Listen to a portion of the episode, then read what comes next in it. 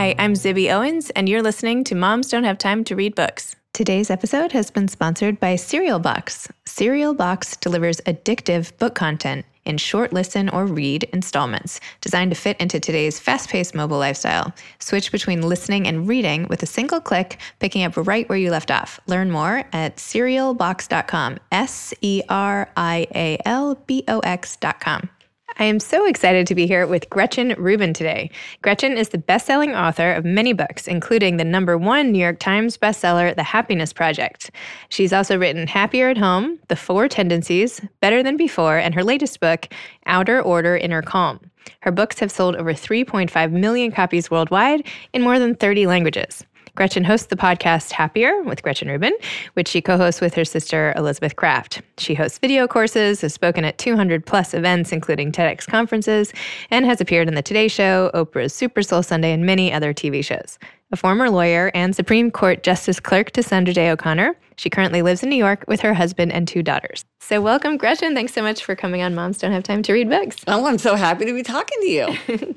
so, you've achieved so much at this point. Your pile of books is sitting here next to us. You have a podcast, the books, you've spoken everywhere, you've done all these things. You started as a Supreme Court Justice clerk. Clerk. Clerk, yeah. obviously. Not, yeah. Oh, yeah. After yeah. that gig. Yeah, uh, yeah, yeah, yeah. So, what took you from there to this sort of new realm of self improvement and wanting to help everyone else with all the things that you've learned on your own? Well, as you said, I started out my career in law. And so I, and for all the wrong reasons, all the classic mistakes. It's a great education. I'm good at research and writing. I can change my mind later. It's good preparation for other things. And so I, so I was clerking on the Supreme Court. And I think that part of me always wanted to be a writer because I did everything that a person would do to prepare to be a writer. I majored in English. I always wrote tons of papers instead of taking exams, all that kind of thing. I wrote a novel for credit in law school. That should have been a clue. but at that time, weirdly enough, I didn't see a place for myself in the writing world. So I knew I didn't want to be a novelist or a playwright or a poet. I knew I didn't want to be an academic writer and I knew I didn't want to be a journalist of any kind. And I I don't know. I just I had always read fiction. I didn't really read nonfiction and I didn't think of the ways that I could write nonfiction. And so I just didn't see a place for myself, I think, in the writing world. And then when I was clerking, I had this epiphany where I was like on my lunch break and walking around, and I thought, what am I interested in that everyone else in the world is interested in? Just sort of as a rhetorical question for my own amusement. And I thought, well, power, money, fame, sex. And it was like, power, money, fame, sex. And I became obsessed power, money, fame, sex. And I started doing all this research and taking notes, which is something I do all the time. But this was just growing and growing and growing. And finally, I thought, this is the kind of thing somebody would do to write a book. And then I thought, I could write that book. And then I had the idea that maybe I would try to switch to writing. And so I got a book from the bookstore called something like How to Write and Sell Your Nonfiction Book Proposal and Just Follow the Directions. And so that was, and that was my first book, Power, Money, Fame, Sex. And you met my first editor, Greer yes, Kessel Hendricks, who's yes. now famous as a novelist of the, what Anonymous Girl and the The Wife Between Us. The Wife Between Us. So that's just like fun. And so and then I wrote a biography of Winston Churchill and a biography of JFK and this weird art book about called Profane Waste, which is why owners destroy their own possessions, which is something that obsessed me in law school. And then I started writing the books about kind of happiness and habits. And from the outside, they look very different. But on the inside, they all feel very related to me because they're all about human nature. And that's really my subject. So I'm always looking at a different aspect of human nature. So to me, they all feel like of a kind, even though from the outside, I see that people are sort of like, there's my kind of my writing breaks in half, where half of it is like after happiness. But then the, the other part was also about all those things as well. Huh.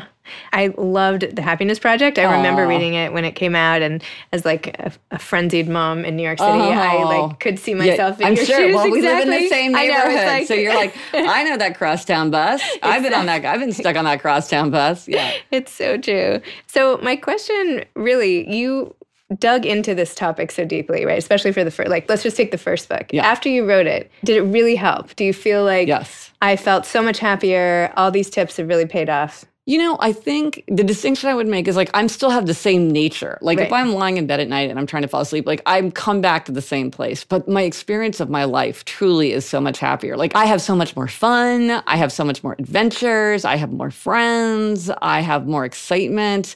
I make better decisions about how to use my time and my energy and my money. I have less things that make me feel guilty or anxious or angry or annoyed. I have a very kind of short temper. So a lot of what I do is aimed at like being able to stay calm and being, mm-hmm. you know, I feel better. I, yes, because I think studying it really just helped me understand the consequences of the kind of decisions that I was making, sometimes mindfully and sometimes unconsciously. So, like, a good example is should I go to my college reunion? It's like, it's kind of a pain. I don't know who else is going. It's expensive. I'm going to have to make a hotel reservation.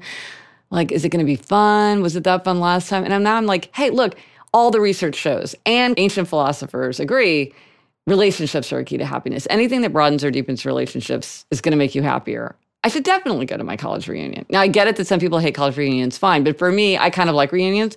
It's like, weigh that in and think like is this the kind of thing that's likely to make you happier and i'm like yeah because i'll reconnect with old friends and old memories and i'll probably have a great time so. Did, did you go? Did you? Oh yeah, I got a, okay. I got a. I started out in one class, but graduated in another class. So I go to both of those reunions. Oh my gosh! Here's an important tip: they will let you go to any reunion as long as you pay. You can go to any reunion you want. Uh, you don't have to be. It doesn't have to be your year. And I go to my law school reunion and my husband's law school reunion because I'm so friends with so many people in his class. Our law school, Yale Law School, is so small. We all we knew a lot of the same people. So I'm going to a reunion like and then I go to my high school reunions. So I go to reunions all the time. So I do like them. I get that some people don't like them. The point is just like, should you go out no, of the way I, to go to that wedding? Should you make the trip to see your friend's new baby? Should you make the effort to go to the funeral? Should you, you know, should you show up to that after work cocktail party? It's like, on balance, if you're trying to decide, relationships tend to make people happier. And so in the end, that's probably going to be a good choice. I love this because I can be very indecisive about things like that. Yeah, it's hard sometimes yeah. to decide. Like asking people, what do you think? Well, yeah. I don't know. And then I, I usually second guess my decisions. Yeah. Like I book the whole trip and then I'm like, I don't know what's coming up. I know, I know. So here's another good question. Choose the bigger life. I was just gonna I was just oh. gonna bring that up from your from your new book about how you were debating getting a dog yes. and you were like choose the bigger life. And I loved that because it's like because if always you, expand, right? Yeah. It's basically because you're right though, because it, you can be indecisive because it's like the pros and the cons just sometimes weigh. Right. You know, they just balance. Right. And you're like, I don't know, it's going to be massively inconvenient, but will it be worth it? It's, I don't know. Yeah. So choose the bigger life sometimes it helps with decision making, yeah. I find. And even like, will I be glad afterwards that I went? Yes.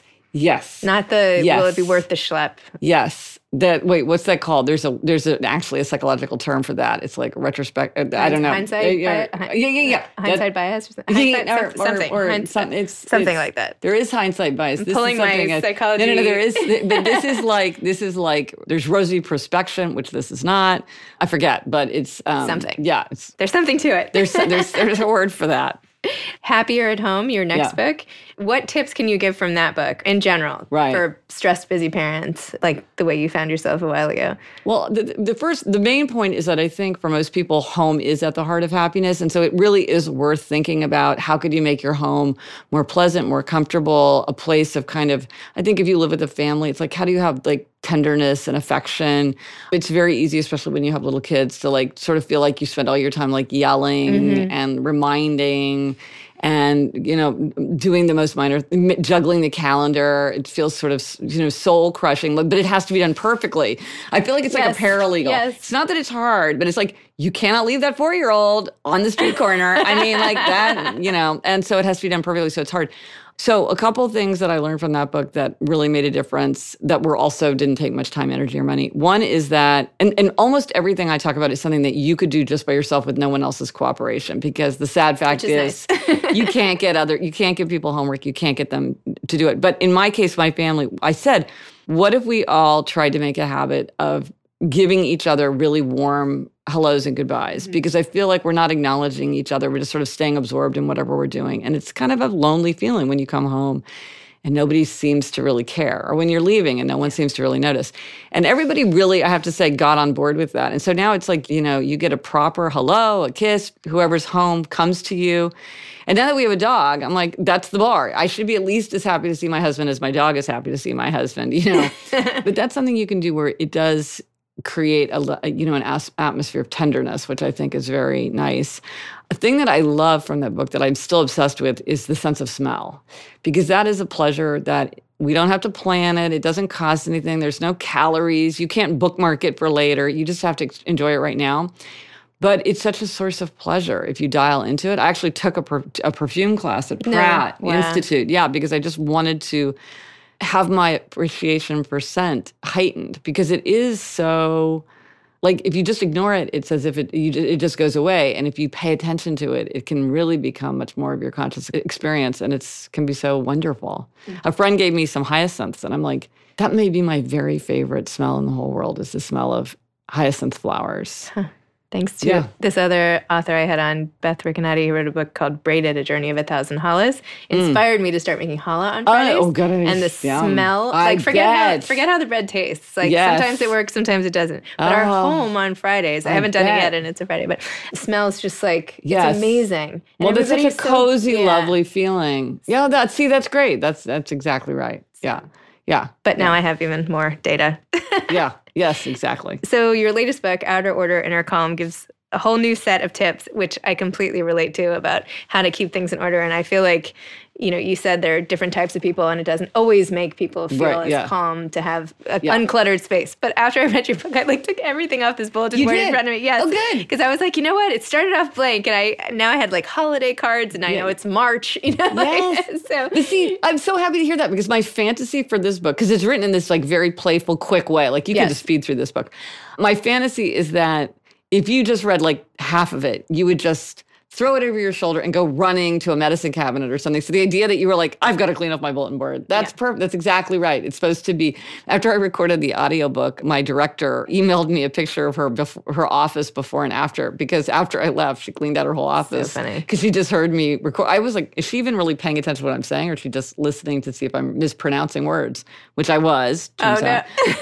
but good. Oh, I'm so I'm so excited because your bulletin board looks gorgeous. Oh, it's thanks. like a beautiful well, deep blank. blue with just a few things. Excellent. Yes. I really appreciated also the part when you said, Are you in the season of stuff? Yes. Because, you know, I have two little kids. I'm out of, I think we're officially out of the stroller now for good. It's been in like in the basement for a while, but there's still so much, you know, little stuff. hats and gloves and like just oh. so much stuff. And you said parents of young children have to deal with a lot of stuff, and that stuff often creates clutter. If you're irritated by all this clutter, remember it will pass. Although at one time keeping a stroller in the hallway drove me crazy, now I think back with intense nostalgia. Ah, remember those days when we had a baby in a stroller? I know it is true. So how do you get through it in the moment? If you're yeah. one of these people like me, and I think like you, yeah. likes every who functions yes. better when things around them are in order. Yes. When you have so many external factors weighing in on you. Yeah.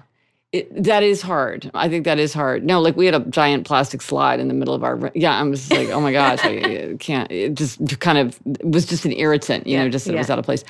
One thing is, I don't know if you feel this way, but often the things that are precious to our children are precious to us. And anything that we associate with our children is precious.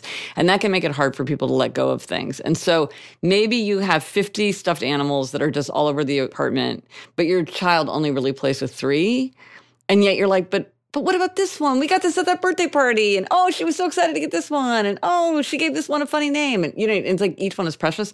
What I found is I got to get rid of things pretty quickly mm-hmm. because the longer I have them, the more sentiment it attaches, and then it's yeah. more deep into their early childhood, and so then it, that has it has that layer. So I'm like, eliminate as fast as you can. So there was a period. My children, my two daughters are very far apart in age; they're six years apart. So we we had a lot of stuff for a long time because we were like, we're just mm-hmm. waiting for the one to get big enough to pay, play with like the Fisher Price farmhouse or whatever.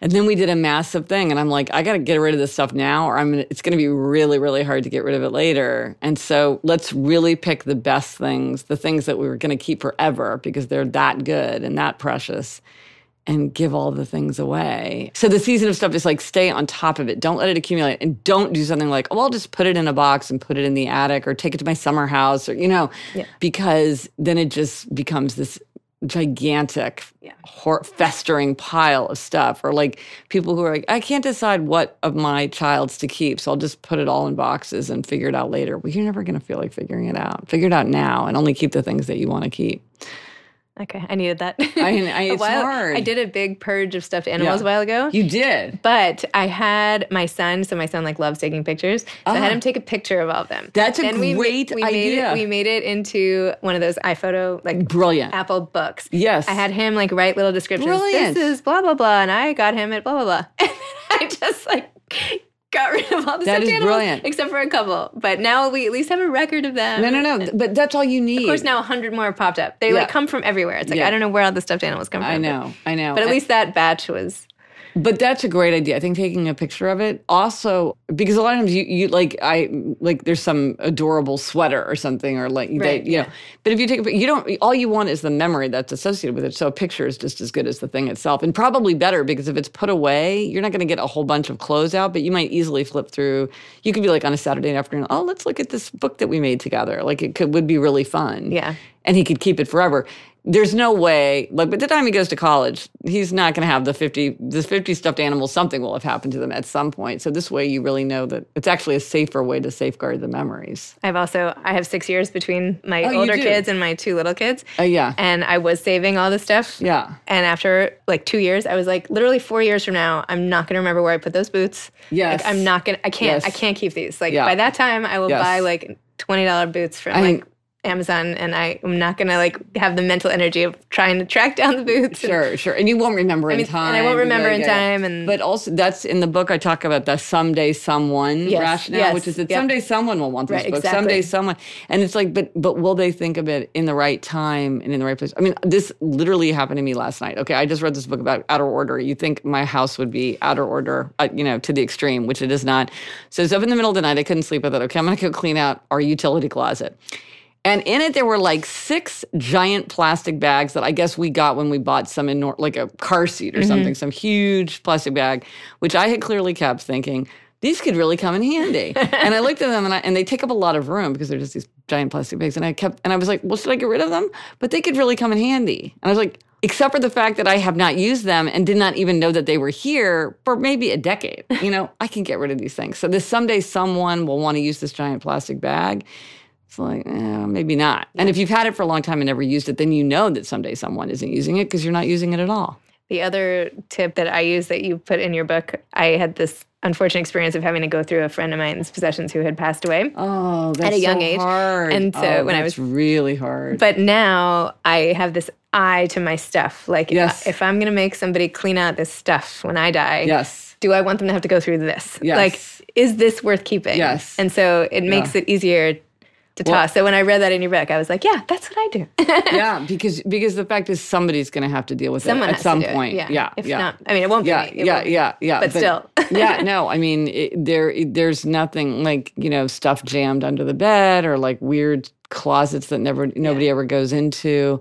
No, I mean, I think you know once you're a grown up and people start losing their parents, it's a huge Mm-hmm. issue for some people because their parents have like an attic, a basement, a two car garage, three bedrooms. They're in the suburbs, Yeah. and it's just like the amount of stuff that can accumulate is just and then and then it's so much to deal with at a time when you're really in shock and grief i'm really lucky both my parents and my in-laws both really and i think some people do this as kind of a it's like a maturation thing mm-hmm, where mm-hmm. they just get to the stage where they just really want to get rid of a lot of stuff and so both of them really have households that everything is used. It's like maybe they have China, but it's like we actually use this at, Chi- at Christmas, or you know, here's this. There's no like mystery, like collections of things, or so I feel really lucky because they wouldn't. Yeah. There's nothing to sort through. We'd have to decide what to do with it, but it's not like what is this, or Yeah. you know, what's the significance of this thing? Yeah. And your other tip, and I'll stop throwing all these tips back, but they're so useful. Oh, that's so Not great. having uh, too many of one thing. Yes, Like when stockpiling. When I get a whole new, I'm like, I can never find a hair thing. I'm just gonna Yeah. buy like three goodie packages Yeah, of yes, those things, yeah. and, I- and then I'll never lose them.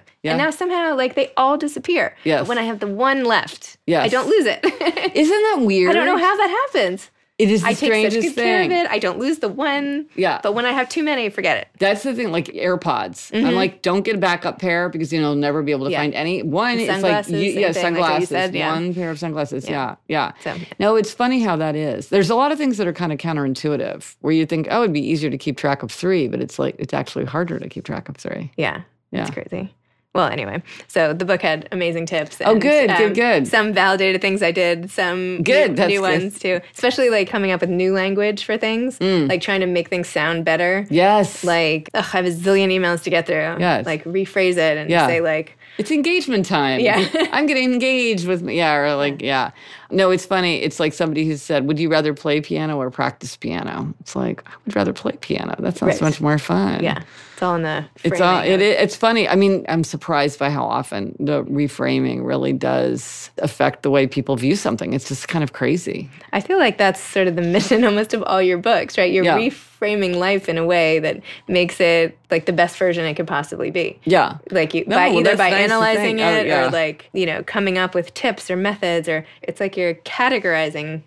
I do have a categorizing mind. Like I love to like label things and put things. People are like, I don't like to have everything in a box, and I'm like, I like to have everything in a box. Like, Yeah. Are you an abundance lover or a simplicity lover? Are you an overbuyer or an underbuyer? Are you a morning person or a night person? I like. I love that kind of thing. Yeah. I feel like sometimes when things in the world are out of control, which they are, I don't mean today. I mean in Yeah, general, like yeah. life is out of our control. But Yeah. the things you can control, Yes. things like in your home and things in your environment, Yeah. Your bulletin board, like that's something that we can do that. Well, and that's what I feel like you empower all your readers to do. It's like Well, it's interesting because a lot of people have said, because there's kind of a moment, just, you know, you work on a book for so long, you kind of don't know the moment in which your book is going to come out. And, but this is a time where everybody, people seem particularly interested in clutter clearing, which is fortunate for me. And several people said, well, why do you think that is? And I think it's for exactly the reason that you say. Mm-hmm. I think people feel like everything's changing very fast. They feel very overwhelmed by kind of like information and news and, and just like things being uncertain and just feeling like there's just a lot of noise. And then it's sort of like, well, I can't control the world. I can't control the future, but I can control my bulletin board. And I can make that feel make me feel calmer. And I think for outer order does contribute to inner calm. And so people are doing it as a way to just get more self mastery by feeling like you know I, they just feel better in their environment and that, and I you know sometimes people think that kind of thing is sort of selfish or self centered but in fact, what research shows, and I think it's obvious from everyday life, is that when people feel happier, more energized, more focused, then they're actually more willing to engage in the world and in the mm-hmm. problems of other people. It's not like being happy and calm makes you want to drink margaritas on the beach. It makes you want to go like register people to vote, you know? Right. When then people who are less happy and more stressed tend to kind of get isolated and mm-hmm. defensive and they're just dealing with their own problems. And so the idea that it's a waste of your time to clean out your coat closet, I get it. It sounds trivial. I totally get that.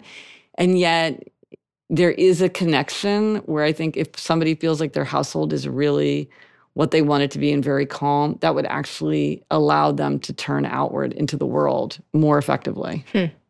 That's an interesting way to think of people being of service to others by first. It's like take you know. take It's care- well, I mean, so many people quote to me that line about um, put on your own oxygen mask first, Right, and I think the reason that people say that all the time is it like it really does work as a metaphor. People get it. It's Yeah. like you can, you know, if you're trying too hard to help other people, like everybody can can suffer for that. Yeah. know, instead of like first me, then you, and we can both be fine. So I have to say, your website is like the best website I've like ever Mm. Oh, gone. that's so nice it's to so hear. well organized. Oh, thank It- You you. can sort like by topic of your blog, by topic of your podcast. You have quizzes, you have pamphlets. Like like there's nothing you couldn't get out of this website. I spent all the time on it. and I was like, Oh, that's I so need nice a to hear. website like this. So like, are you like the the architect behind Mm. the sections? Like, or maybe this goes to your need for categorization and things. But well, it's I'm so thank you so Yeah. much because oh my gosh, a lot I have spent a lot of time on that. So when I started my blog, like I don't know, such a long time ago, maybe 14 years ago, or I can't even remember now. I started it and I did it myself. I literally built it on. Mm-hmm. It wasn't even WordPress. What was the other one I used? I wasn't even on WordPress at that point. So long, it was a long time ago, and I built it myself, and I updated it. But then at a certain point, I'm like, I need somebody to help me design it. And so I feel really fortunate in that I started small and then just kind of evolved to a bigger and bigger stage. And I think one thing about all the social media stuff is sometimes when you're coming in new and you see what people have built, you're like, oh my gosh, I have to do that. Like it mm-hmm. seems just so overwhelming. And how could I do this and this and this and have all this going? And the fact is, for something like my website, it's really gone through eight major redesigns. And but each time building with so much content and so so much stuff already built in. And mm-hmm. so but it is horrible every time. It's like re- it's like renovating your kitchen. It's right. like what's the latest thing? What are we trying mm-hmm. to accomplish here? What's different from what it was in the past? Like, what what do people coming in from the outside expect? It's really, really, really hard to do. But I feel like because I'm always building on something that's already been mostly done, it's a lot easier than it would be if I had just decided, like, starting tomorrow, like, I should right. just build all these resources. And it's also great how you link within each thing. So, like, you'll have a blog post and you'll reference a quote from one of your podcasts it's like so great. It's but just see, like the whole thing is like enmeshed. It's like this uh, web of like of character driven content in every way. It's like amazing. That's so great. That's so nice yeah. to hear. Well, I think it's my legal training because one thing as a lawyer that they teach you is you just have to have a citation for everything. So I'm constantly feeling like I need to be like, that's where I said that. That's where that is. You can look up this term here. Yeah. Yeah. Anyway, oh, that's funny. So oh, well, that's so nice I appreciate that. It's oh, that's good. No uh, one's commented on the site in a long time, so oh. I'm glad that you appreciate it. I'll have to tell the people who helped, who, who like designed it because uh, a lot of thought went into it. On your site, it shows that you're selling two things that I wanted to ask you about. One is the Happiness Project One Sentence Journal for Mothers, mm-hmm. and the other is the 21 Day Project Stop Yelling at My Kids. Oh yeah. Okay, so tell me what those are. So, the one sentence journal for mothers. So, one of the things I found in the Happiness Project is that a lot of people have a desire to keep a journal. There's sort of like a very strong impulse in a lot of people to keep a journal.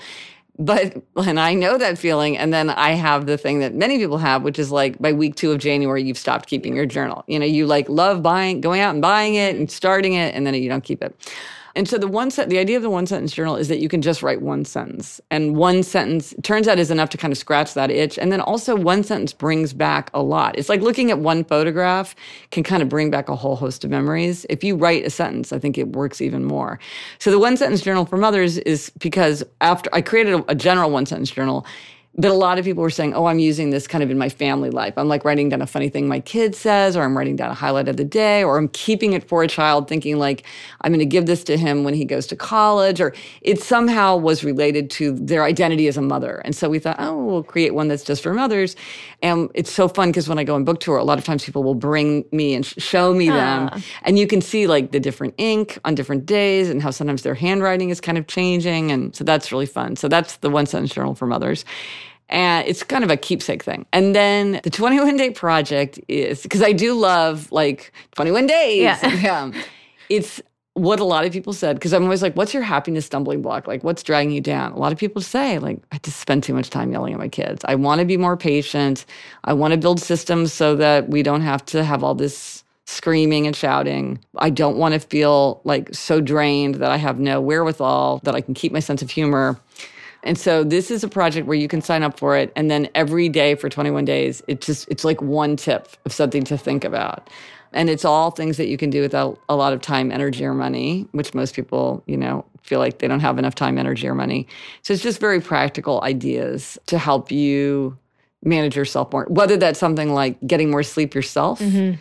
I had a friend who's got a very, very big job as a journalist, and she said she works really long hours and she was saying like one of the most important times of her day was her was the morning with her sons because she often didn't see them very much at night except you know on the weekends she would always be with them but during the day the morning was actually her most kind of intense time with her sons and she said they just spent all the time yelling and complaining and she realized what she needed to do was get up a half an hour earlier mm-hmm. so she could have her coffee get dressed in a leisurely way, kind of let herself wake up because she realized she was scrambling, they were scrambling, uh, you know.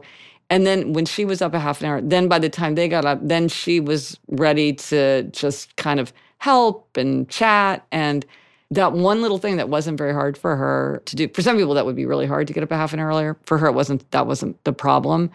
It, she said it completely transformed her relationship with her children because they just had such a more peaceful engagement. Yeah. On the just a day to day basis. It's yeah. not like they were, you know, it wasn't like something that would haunt them for their whole lives. It was just a pain. Mm-hmm. It, was an, it was a bad way to start the day. Yeah. With your mom yelling at you and or yelling at your kids. This book, How to Be a Happier Parent by KJ oh, Dillon. Yeah, yeah, I know KJ. Oh, you do? Yeah, okay. Yeah. She yeah. has something, there was some similar. Yeah. Well, she's got a farm too. Well, that was, yeah. Oh my I mean, gosh. Yeah. She's got a lot going on. I'm like, that's Paralympics. Yeah. yeah. No, she's very much on like, man, it just yeah. like keep it to a place where you can stay calm Yeah. I feel like this would be a good Mother's Day gift. This one oh. sentence for moms. I oh yes, good. Stock up on those. It's fun. it is fun. My mom friends. So what is coming next for you? You have this book coming out. Yeah. You're going on tour soon. I'm going on tour, which I love. I love. Some writers don't like to go on tour, um, but I love getting to meet people. And we also, I so and I have a podcast with my sister yep. called Happier with Gretchen Rubin, and we have four live events coming up, which is very exciting. So we've done two before, but this is like a tour, and we have like a tour manager, so we're feeling extremely official. And, wow! Yeah, so that's fun. And I did a pledge show for WETA. I just recorded that, so that'll be fun. That's coming out in June. That was a whole new thing to do, so that was exciting. Awesome. Yeah.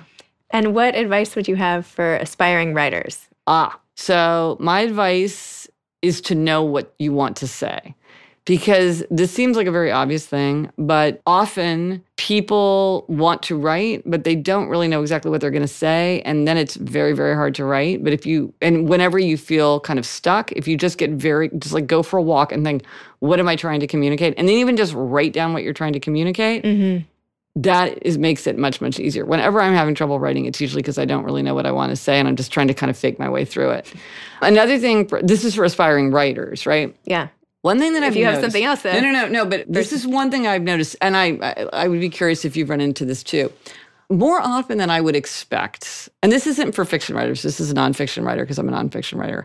I'll meet somebody who I don't really know. So, you know, I'm starting to talk to them and they're like, oh, I'm I'm gonna write a book about XYZ. Mm-hmm. And I read a lot. And I'll and I will often be like, oh, is it like this book? Or, you know, what about that book? And how does it related? And they're like, oh, I know, I don't know about that book. If you are writing a book in nonfiction, you should acquaint yourself with the other books that are kind of related to your book and either read them or have a view of them or know them.